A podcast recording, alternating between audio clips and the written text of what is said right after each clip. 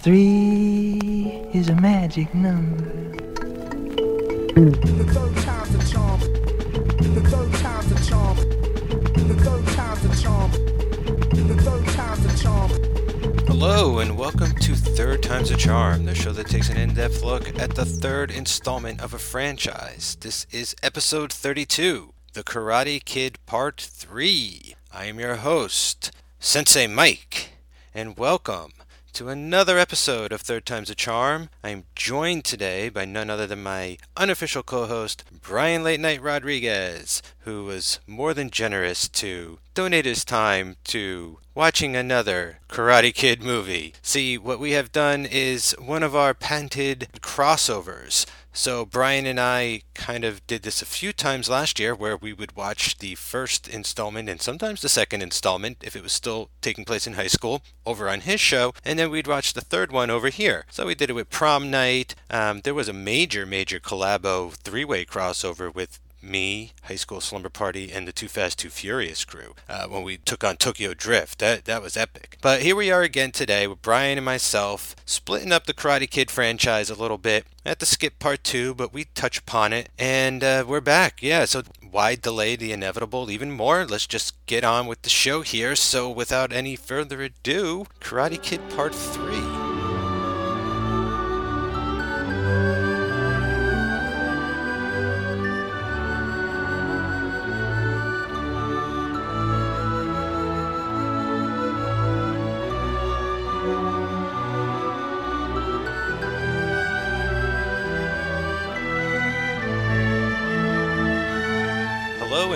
Welcome to the final season of Third Time's a Charm. This is episode 31, Karate Kid Part 3, and joining me today is none other than my unofficial co host, Brian Rodriguez. Hello, Brian. Welcome back. I'm back. Is, is this the first time in 2020? I can't even remember. Yes, it is. I believe there's only been one episode with uh, my Leaf brother, your uh, partner in podcasting, Kyle Reinfried. Ah, that's correct. Yes. was on the last episode, and here you are. And we're sort of uh, doing our thing here where uh, we reviewed Karate Kid Part 1 over on your show, and because Part 2 was not a high school movie, unlike Prom Night, unlike so many of the other sort of uh, crossovers we've had.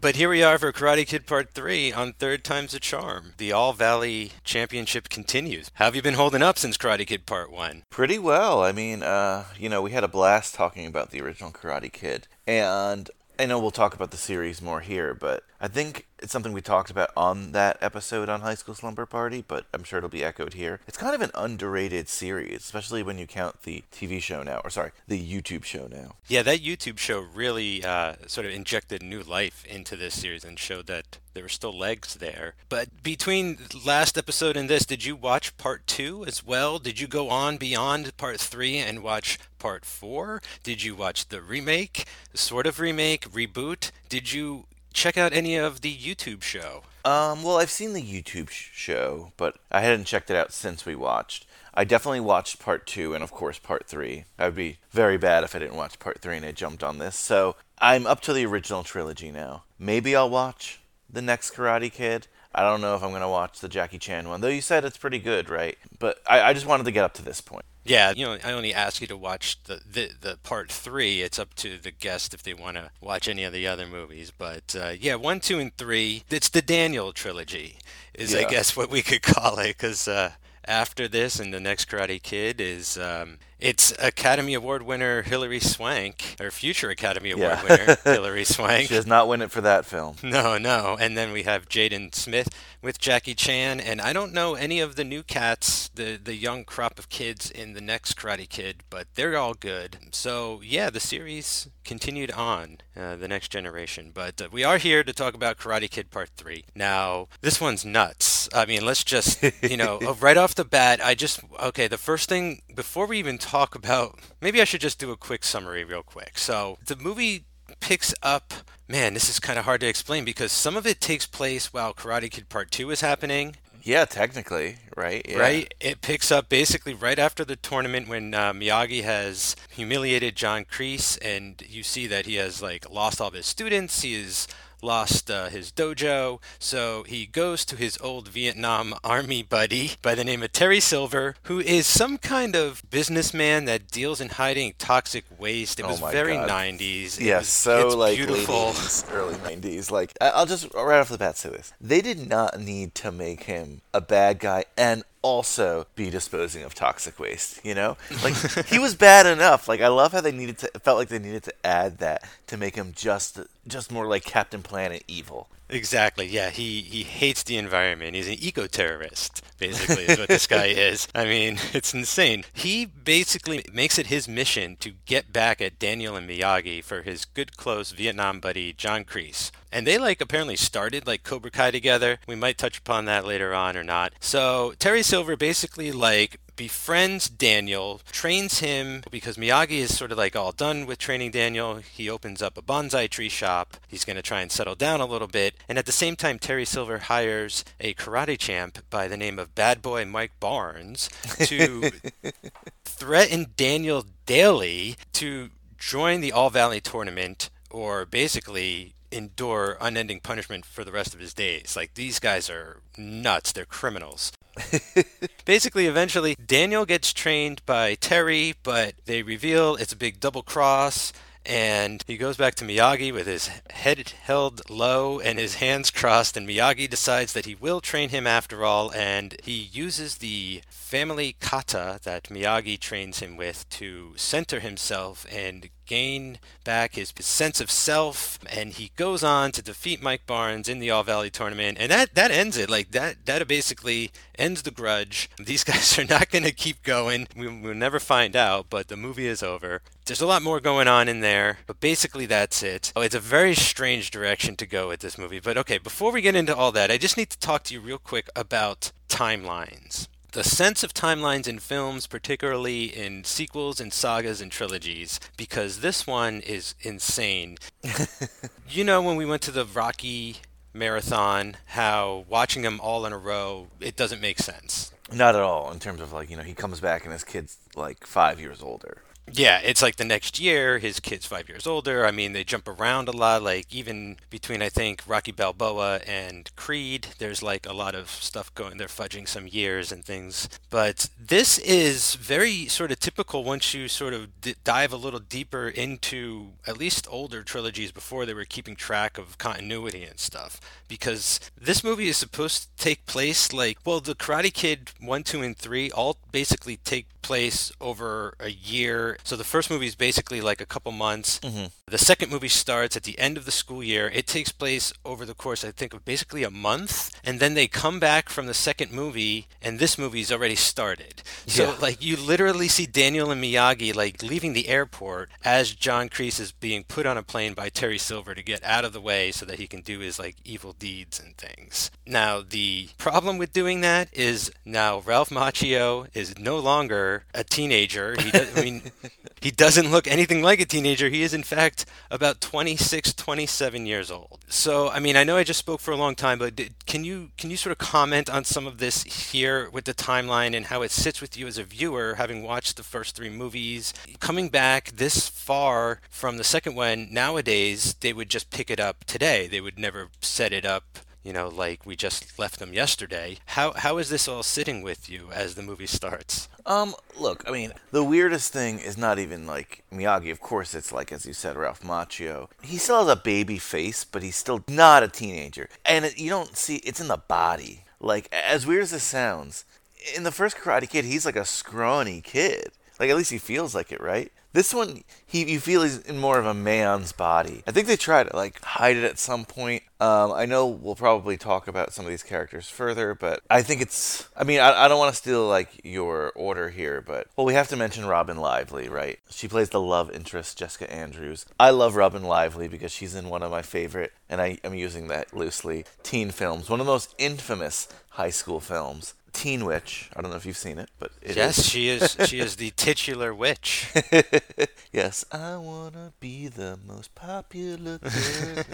oh, Isn't perfect. it uh, Take That? Isn't Oh, that take that. Yeah, but she's not. She Yep. doesn't really rap. Her friend is really more the rapper of Take That. So And she's also Blake Lively's sister. Yes. Blake Lively's Yeah. sister of the famous Lively family. But uh, their age difference, I, I I looked it up, and it's like 10 years or something like that. Yeah, yeah. So listen to this real quick. This is some IMDb trivia, but this is all over the internet. But Macchio was supposed to have a romantic relationship with Jessica, played by Robin Lively. She is the pottery girl who runs the store across the street from Mr. Miyagi's tree store. But Macchio actually asked to have their relationship be platonic because he didn't want his wife to be jealous. But in addition, the age difference was uncomfortable for all involved as Macchio was 27 and Lively was 16. Yikes. Why cast someone who's 16? it makes no sense. No, it makes zero. I mean, it's yeah, and and it's one of the. I remember watching this for the first time as a kid, being like, "That's so weird." Where she's just like, "Oh, by the way, uh, there's this guy, and we're working it out, so like we have to be plutonic." And Macho's like, "Yeah, we'll just be friends, sure." I was like, Because that never happened in movies, you know? Especially how they've set up this series. And we know, you know, things changed because Elizabeth Shue kind of blew up. But, I mean, I'm probably going to reference the second one a lot. I guess, side question how do you feel about the second one? I love it actually. I mean, it's a lot like the first one, right? But they go to Japan. It's in Okinawa. I mean, they're not actually shooting in Okinawa, from what I believe. They're shooting it in Hawaii or something. But uh, I think it's really nice. You know, I, I think there's a lot of pathos with Miyagi's character, expanding his character and getting into his family and backstory and all that kind of stuff. Yeah, I couldn't agree more. Um, I know, like, nothing beats the first one, right? Especially, like, with the mainstream audience. But I think if you're a fan, the second one is pretty awesome. Like you said, seeing, like, Miyagi's home life, we still get, like, some really cool fighting. I think in the second one, the iconic moment for me is, like, the ice. Okay, yeah, that's a good one. Yeah, You know, th- there's like a lot of lot. You know, the, the drum. But I, I bring That it up. song, right? I am the man Yes. who will fight for your honor. like that song, man. great great Iconic song right there. yeah and one of the things i was going to mention too is and i can't remember her name it escapes me but like his love interest there in japan i think she's great too right like Oh, but yeah. like it's funny that we just keep writing them off which is fine look they're teenagers but everything seems perfect with elizabeth shue and then you jump to the second one she's like yeah she left me for some ucla football player or something like that and you're like okay but then you meet this great girl and then in this one it's like yeah she you know she joined the tokyo dance troupe or something you know Mm-hmm. Yeah, she's following her dreams. and then you meet, you know, Robin Lively's character, and I think she does great. But again, she's a teenager, you know, and he's not. So it's just bizarre. And the thing is, too, what's probably most funny to me is that this character did not have to be a teenager. Like she works in a store, a pottery store, right? It's not like they're in high school together, like taking classes and dropping books. You know, she could have been his same age. I don't understand it. yeah, and that's the other thing is like Daniel's supposed to be a freshman in college. Technically, like it would have been so great if he actually there were a couple scenes of him in college, like going to college, and then Mike Barnes like coming there, and then him meeting an actual college age girl to hang out with or something. But as this movie plays, like she doesn't even that character doesn't even need to be in the movie. Like if you look at all the scenes that are just her and Daniel, she may as well be Tyler Durden, like imaginary.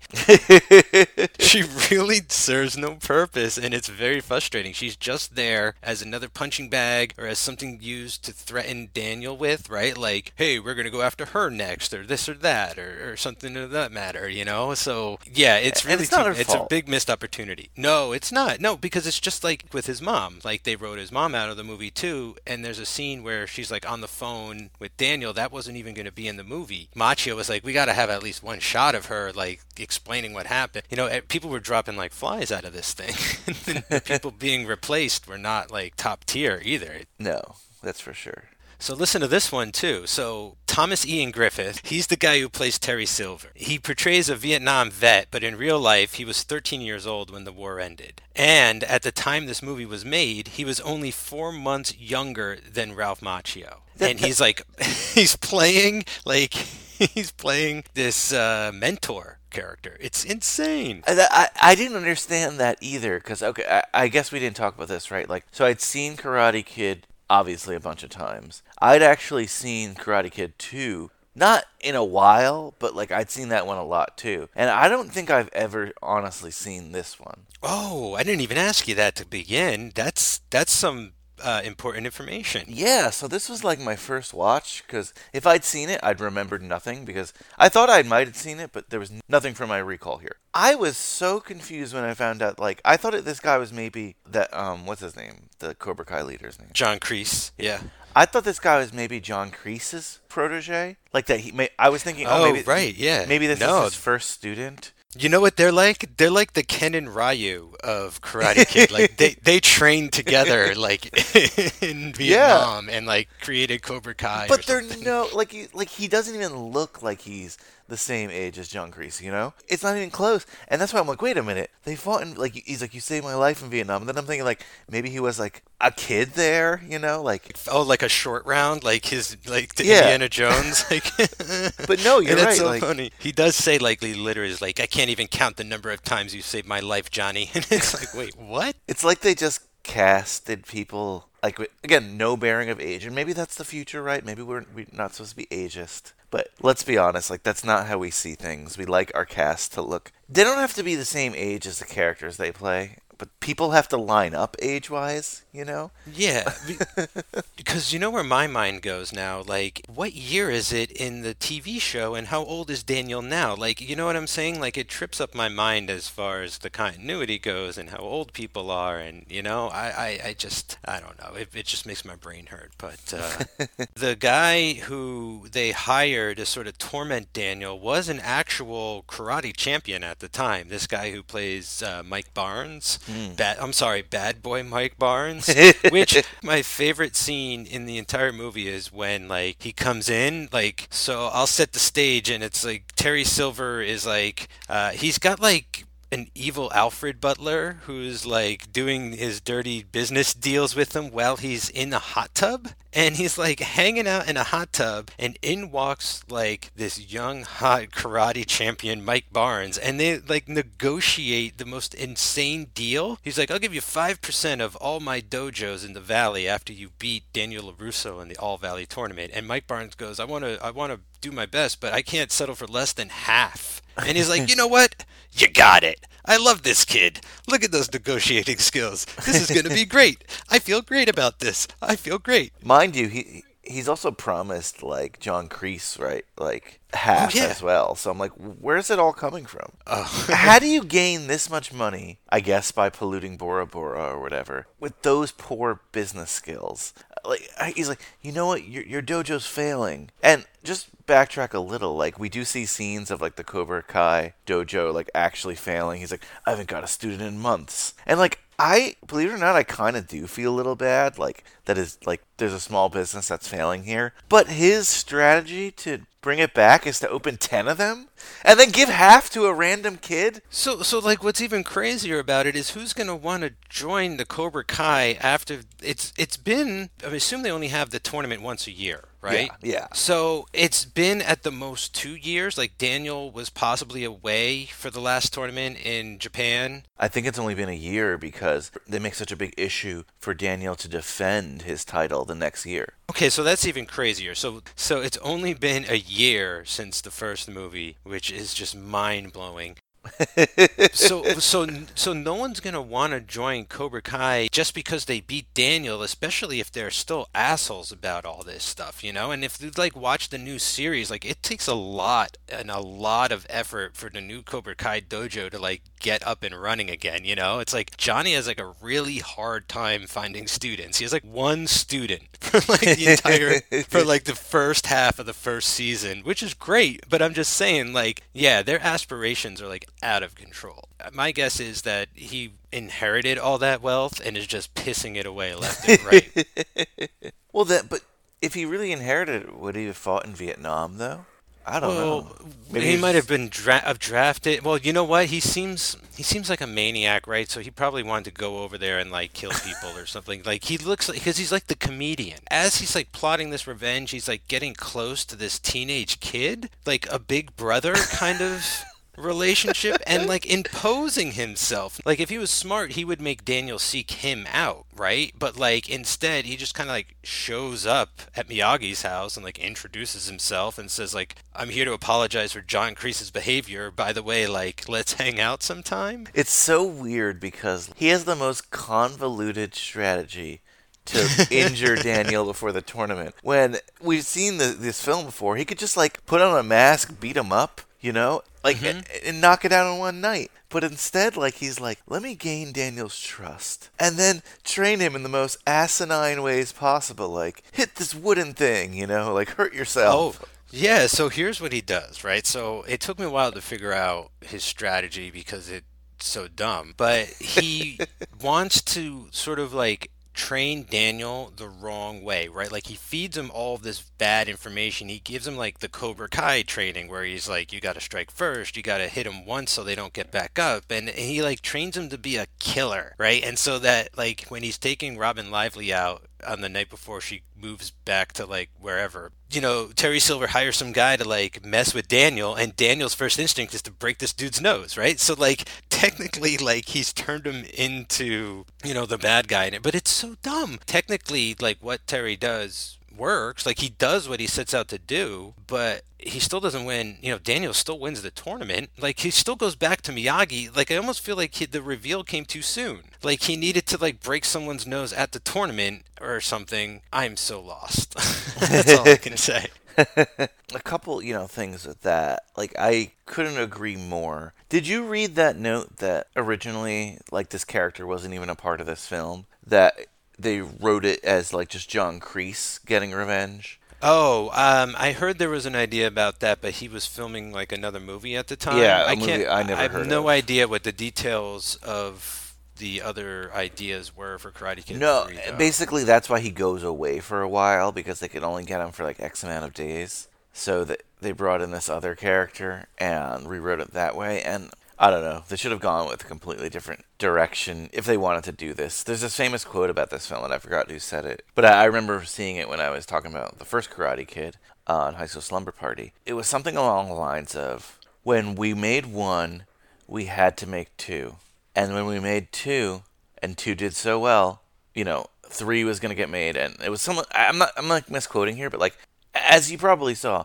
nobody wanted to do three. Like even the act, the principal actors didn't really want to do three. But I believe like Pat Morita felt such loyalty to this series that he again he would even continue on to do another one. It really brought him back from the dead, as we discussed on the first uh, Karate Kid. So I, get it, but also it's just it's just a shame too, like that that should just invested more time or not done it. I don't know. Well, no, yeah, like it just was not ready to go, but it feels like almost I don't know, like a like a tax break movie or something, like a write off, right? Like it's like how many movies have we made this year? Oh, if we make like one more, like we could save this much money for the studio. What's close to being done? And it's like, oh, here's a Karate Kid script. Like go, go, go. Like just do it, right? And because there's been there were things like like Macchio had problems like with like almost every page of like what was going on here. You know, like I said earlier, like he was the one who's who allegedly suggested that they make the relationship plutonic, right? He's like, this just isn't reading right. Like, just doesn't feel right. And so like this whole movie was a struggle, and it, you could feel it. I mean, it's got classic part three problems to it with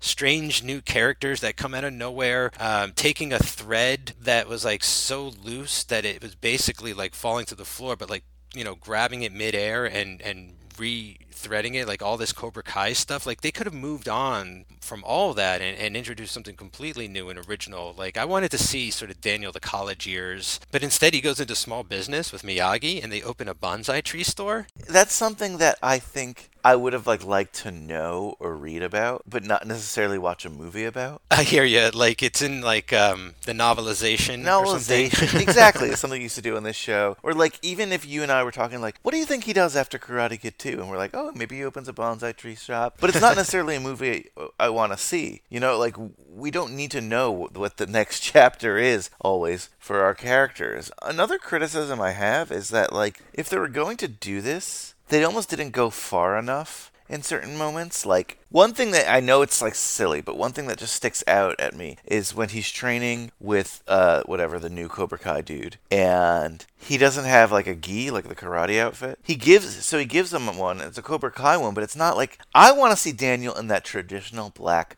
Cobra Kai uniform, sleeveless, so we can be like, oh my god, you know? I feel like they didn't want to go that far because like Daniel's such this good, pure character. Again, he, like you said, he has that moment out where he punches the kid, but he almost immediately regrets it, you know? We don't push it enough let me, it's going to be a weird reference, but and it, not that it was a good movie, but that's because I don't think it was executed well. But uh, when we talked about Spider-Man three, right, and we kind of get evil Spider-Man because he's influenced by the Venom. Again, I don't think that was executed well either. But I, I guess what I'm trying to say is these third films always try to like not always, but some of the bad ones try to enter this other element into like like let's see a different side of Daniel, but they could never commit far enough to make me really feel like he's actually turned, if that makes sense. Yeah, no, it does. It makes perfect sense because there's no focus to this film. I think that would have been good if they had like caught sight of it sooner and made that more of what the movie's about because you could have like it would have been amazing to see Daniel in that black gi. It would have been cool if he'd like, you know, had stubble, like if he was sort of like the dark version of Daniel LaRusso, like he's always like got a hot temper now, he's screaming at Miyagi, he doesn't want to like do this, that, he's looking for the easy way. Like it, that would have been some some good stuff and it is bizarre that they don't go that extra distance because they I feel like they go too far in certain directions in some parts of this movie i.e. the Mike Barnes attack sequences. Yeah. Because like Mike Barnes and his cronies like break into the tree store when Daniel and Robin Lively are like eating macaroni and cheese and he straight up kicks her Oh my full God. force in the stomach. And Daniel's like, "What the fuck are you guys doing? like this is assault. Like this is out of control." And then later there's a scene where Daniel and Robin Lively are going to get Miyagi's true bonsai tree from the side of like a very dangerous cliff. And Mike Barnes like is like toying with them and like he's to like drop them off the cliff and like murder them. You know what I'm saying? Like I feel like they go too far in some regards in the wrong places. Okay, so I just Googled what makes a good villain, right? And this is what came up from some random website. He, or could be she, I guess, he's worthy enough opponent to make your hero look good. I guess that's fair with Mike Barnes, right? And the other guy. But you, as the viewer, likes when he's on stage. I don't know if that's necessarily true here, no, right? Nope. I mean, there's times I, I kind of like sometimes when when Terry Silver's on screen because the guy's really overacting. I feel like in the fun ways, whereas when Mike Barnes is on screen, he's trying to act menacing and it's not working at all. No. And then the last thing here is he's clever and accomplished enough that people must lend him begrudging respect. I guess he's a karate champion, but like but like they they tell us that, you know? Yeah, that that's the thing. So the thing about Mike Barnes is he's very threatening. Like he's a very dangerous individual. Like it seems like he's got no conscience whatsoever. Like he will kick a girl in the stomach, right? He will probably tr- he tries to punch Miyagi. I bet, right? Like I think there's a sequence. They're doing donuts in the street and almost get hit by a train. And like one of the craziest stunts like that how is that in this movie there's like that train dodge sequence and then Terry Silver, like, I'm just confused by this guy mostly. Like, I'm not scared of him. I couldn't see anyone being scared of him. And when he, like, you know, tells Daniel, like, the full reveal and stuff, like, Daniel has, they just, like, just walk away, Daniel. Like, you could go now. And that's it. Like we'll see you at the tournament. So I don't know. I'm I'm not threatened by that guy, but I am I just physically by Mike Barnes. But they do not pass the test. Sorry. No, no, definitely true. And, back to Daniel for a moment. As we're talking about this, like it's really making me think that one of the problems I have with him in this film is that he just still seems, for lack of a better word, like stupid. You know? yeah. Uh huh. like he falls for this shit because he's dumb, not because again, just, just back to this. I wish I wish he like was seeking revenge or something or like not in a good way, but like we got this dark moment that was truly motivated, not like, "Oh yeah, that seems about right." You know, like yeah, no, well, like that, because like what I was waiting for was Mike Barnes to show up and shoot Miyagi, and like have a scene where Daniel's in the hospital. You know, I'm serious. No, though. I, I'm like laughing because it's like, like it, it, it makes more sense. It's just it's crazy. But then you got to remember too, like Daniel, the character Daniel Larusso, is still a stupid teenage kid. Like he's what, 19 years old, maybe 18. Like he's gonna be a, a freshman in college. Like college freshman kids are idiots, you know. Like they they're very persuaded, and you know, look at how many join frats and how many you know do crazy stupid shit, right? So like it, it's not sort of beyond the realm of possibility that like a teenager would fall for this. I just have trouble of Daniel falling for this because of what I know he's been through. All that shit with Chozen in Japan, all that shit, you know, that he went through uh, in high school with the Cobra Kai. Like, he should have like a spider sense at this point. Like, he should know something's up, and he just doesn't. And that, that's really weird. It's very weird because it might only be a year, but at least from our vantage point, this has been the most impactful year of his life. Dude, how much shit has happened in this year? Oh my god. Have you okay, have you ever been like in a fight in your entire life?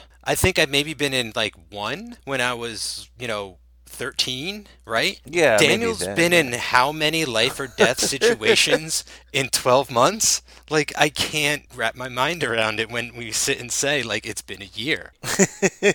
So again, you would think that he would have some kind of like character development. And if you think about it, does he really have any character development from the first film? Like except that he he learns karate moves, like he has physical development. because he's like pretty much fully formed Daniel by the end of the first movie. That in the second movie, it's more like Miyagi's sort of growth, and we see because he loses his father and he reconciles with his teenage rival and he's back in his hometown village and Daniel seems to be pretty constant so where is there really for his character to grow at this point i mean how much can you really grow in a year when you've changed this much already I don't know. We should have seen something. No, not like, oh yeah, oh I remember that. You know, like yeah Miyagi must have put the tree here. just as soon as he says like Cobra Kai comes out of anyone's mouth, you should just like walk away, right? That's first on the list for me, basically.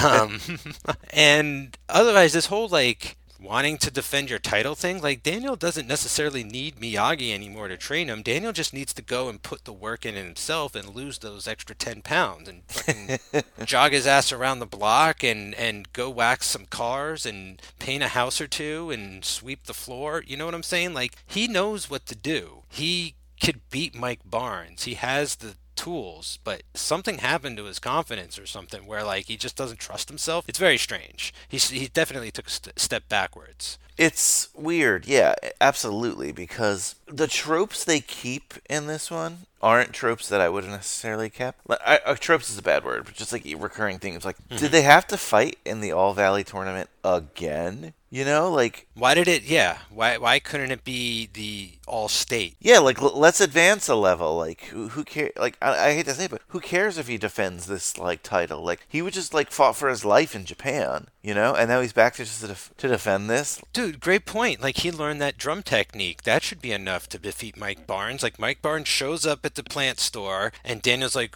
"Who are you guys?" and he tries some shit and Daniel does the drum technique and and puts Mike Barnes in the hospital. And then the cops come and he's like, "Look, this guy broke in. He tried to kick the girl from across the street. I had to do the drum technique." End of movie. We're retreading and there's ways to have fun and do it like do it well. Um, like I feel like in the next Karate Kid and even the Jaden Smith one, like they find ways to really do the same thing but make it fresh and fun. Whereas I think in this one they didn't, and it's it's basically the same moves, but you know not as sort of uh, well trained. Was there like a drum thing in this one? Obviously, the first one has like the crane technique, and then obviously all the other stuff. The, then the drum technique. What was the one in this one that he learns? So the one in this one is kata. Um, kata, which is like a meditation, sort of like the hand movements and the st- it's like it's like all Oh, the slow yeah. moves. It's almost like a dance, and you know I see see a lot of that in martial arts. That's true. The bizarre thing, though, is you know at the end of the tournament when he's getting his ass kicked by Mike Barnes, he starts to do that kata, and Mike Barnes like doesn't know what to do about it. Like he won't advance and like take a hit. It like baffles him and screws him up so much that Daniel ends up getting a shot in and winning. Like it is so dumb of a. It's not like a dumb thing. Like I don't. I'm not trying to bash the kata. I'm just saying as a finishing move, no. No, no, no. It is it is nowhere near the crane kick or the drum punch. No, I didn't even remember it. Yeah, I mean because like it's it's like a meditation kind of thing. It's not it's not a technique that you use in battle, you know, it's something you use in training to clear your mind and I'm sure the moves are sort of based off of fighting moves or you could sort of translate them in certain ways, but he just does he just goes through the motions I don't know. It's just so weird to look at that, to see that, and to, and to watch it is nuts. it's just nuts. I just now, I don't know if you've read this, but there have been some people who actually recently have said that they love this film. love. I mean, I could understand. I like it in a way, right? Like I love how sort of how much it doesn't work. Like I like it as a bad movie, but I can't imagine people thinking it's like a well made film. Like I don't feel like it's fun to look at like it's not well shot like i don't think it's well acted i don't think it's well written right but i think there's aspects of that poorness that make it enjoyable on a good bad level for me but uh, Yeah, the director said he hates it. Like for the record, like he didn't think it had to be made. but I'll say this about it: it doesn't ruin the series for me. Like it's not something like where I need to like, oh, I wish this film never existed because it ruined the characters. It just I didn't need to see it. Like this might have happened in their lives. It just didn't need to be documented. If that makes sense. It does. It's. I mean, it's certainly the low water mark. You know. I mean, and I think maybe part of its failure is what makes the show so successful. And like they do reference this in a couple episodes on the second season, where like Daniel reveals that he was once trained by Cobra Kai, and they show a shot from this movie Oh, really? of him in the gi, uh, season two. But you know, I, I think we were getting into this a little bit in the first episode on your show. Is like this is a very proven formula, right? The, the the it's like Rocky for children, or it's just the master mentor, just the the sports movie, this and that, and, and it, it's always going to work. I don't think it's ever going to be terrible, but it's not good to me. I don't think this is a good representation of this type of story. I understand people liking it. I mean, people grow up and are from different times and ages and, and sort of, you know, hold things closer than others. And I just have no sort of affinity for this one. I have fun watching it, but I don't think that uh, it's for the intended sort of reasons it was made. yeah, I 100% agree with that. What else have we got to get into with this one? Is there anything we haven't really talked about? I mean, conversations are as long as they need to be. Episodes don't have to go on if they don't need to. But is there anything we didn't mention about the Karate Kid 3 that you got to get off your chest? Um, I, I guess what's the runtime on this? oh, it's like 80 minutes. It's a super short. We spend a lot of time looking for a tree in this movie. it's amazing that like how much focus is put on like rappelling down and getting this one bonsai tree that Mi- Miyagi hid apparently. I mean, I don't know anything about bonsai trees. I am surprised that their store takes off so fast. It does seem like something that, you know, I don't know if people are going out of their way to find. Well, it was. I remember the there was like a stand at the mall that sold bonsai trees, right? So it's like I think at this point, maybe if this is supposed to be 1984, the year after 1985 or whatever the year after Karate Kid actually came out, it's like before the cusp or before the curve or anything. But I think at this point, like bonsais were sort of everywhere. Another thing I had in my notes that it, this happened after we did our Karate Kid episode, but has since made the news, so I figure we talk about it now, is the Karate Kid musical is supposed to be in the works. That's right. I don't know your feelings on that is, but I mean, I mean, you know, I could kind of hear the lyrics to "Wax On, Wax Off" in my head, right? like that's definitely something. Um, you know, Cobra Kai, "Do or Die." There's definitely a song in there somewhere. Uh, Ali's theme. Maybe we could get some lyrics to that. Uh, you know, uh, Golf N' Stuff would be a great dance sequence, right? I think so. I'm on board. I, in fact, I want to help write the book if possible. um, one thing. See, I, am a little on the fence, right? Like, The beach sequence, oh man, the beach blanket bingo style. That'd be like I don't know what these songs are gonna sound like. You know, Well, what if they use the songs from the movie like "Cruel Summer" and "You're Like, the Best"? that would be like. cool. What if they adapt those and they sort of go more on the rock route? Like I'm thinking '80s rock, almost like Yeah. type of score stuff. Yeah, no, and that would be cool. But I was thinking too, like karate, in a sense, is like a dance anyway. You know, especially if it's choreographed like this. So that might be cool on stage to see like live Yeah. these moves live. You know, I wonder how, how serious they're gonna take it, or if it's gonna be like kind of tongue in cheek. That's yeah, that's hard to say. Especially you could go either way. I think I think they could probably figure out a good balance because you know it would be really weird if they did what they're doing with Mean Girls is like they readapt the musical into a movie afterwards. Like they did with the producers, right? Like the producers came out as a movie, then it was a play, and then they adapted the play into a new movie. That would be wild. I'm on board for the musical Karate Kid. I'd like to see that. I like I like the imagery of the karate dancing kind of stuff and yeah i'm i'm with it. Now here's the real question. Are they going to stop at karate kid 1 or are they going to integrate the daniel trilogy? Is he going to go to japan in the second act and in the third act is he going to rappel down a mountain to save a tree? Yes, I, I definitely think the tree scene is going to be added to the play. terry silver's song about dumping toxic waste just zero redeemable about that guy. You know, I guess he's a vet, but He's a vet, but by the sound of it, like like I said earlier, he reminds me of the comedian. Like I feel like he was over there doing bad shit, right? Like like I get more of a Full Metal Jacket kind of vibe from the Cobra Kai dudes. Like they were not helping. I think it would have been better to not draft those dudes. And that ponytail alone is enough to just like Oh my god want to kick him in the nuts like oh repeatedly. Yeah, no, no, thank you.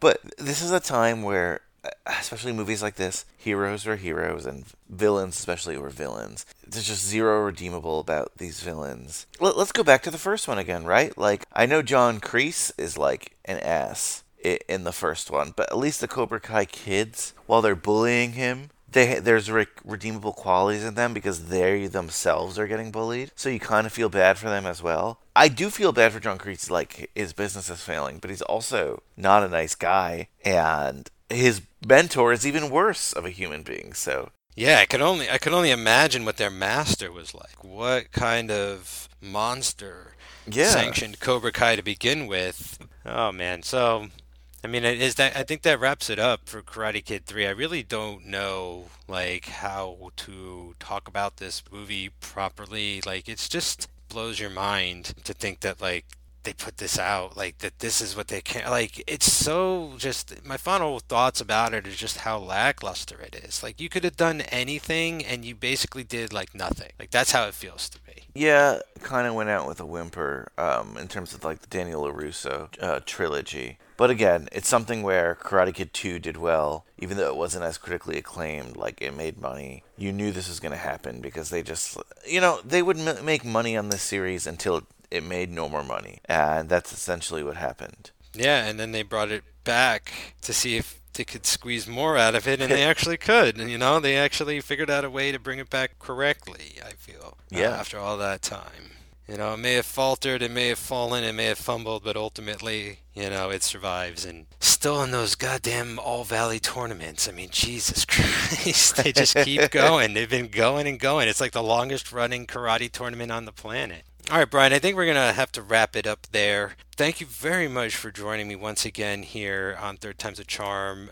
It is 2020 now. It is the final year. You will be back a few times. And um, if you'd like, can you please tell the listeners where else they can find you out there in the World Wide Web? Well, as you've been on, Mike, and as you know, High School Slumber Party is my other podcast where I talk about high school films, including the original Karate Kid here. And we're having a really fun year. And of course, you could find that, well, every Friday, wherever you get your podcasts, but also where you're listening to us right now, or cageclub.me and all these other great places, and have a blast there. And also, my other show with, with the aforementioned Kyle Reinfried is P.S. I Love Hoffman, where we talk about the wonderful career of the late, great Philip Seymour Hoffman. He was in a third film. Yeah, I guess he was in the third Hunger Games. Yeah, and he was also in Mission Impossible. Oh, 3. duh! Mission Impossible 3. Something you covered on Cruise Club, right? Yes, quite recently. Fridays are for fun because if you're not listening to Brian on Fridays, listen to the Tom Tom Club, where Joey and I are going through the filmographies of both Tom Cruise and Tom Hanks, alternating every Fridays. And Brian, you'll be back a couple times. Uh, I hope. Uh, I know. Um, you know, I got to talk a couple more horror films with you. Definitely want to get you on for Day of the Dead, and maybe a few others in there somewhere, and maybe one or two non-horror films like Karate Kid here. So. Uh,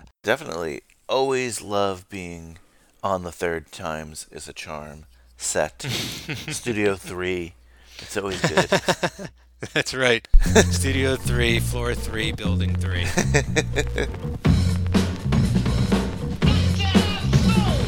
Three, that's a magic number. Yes, it is.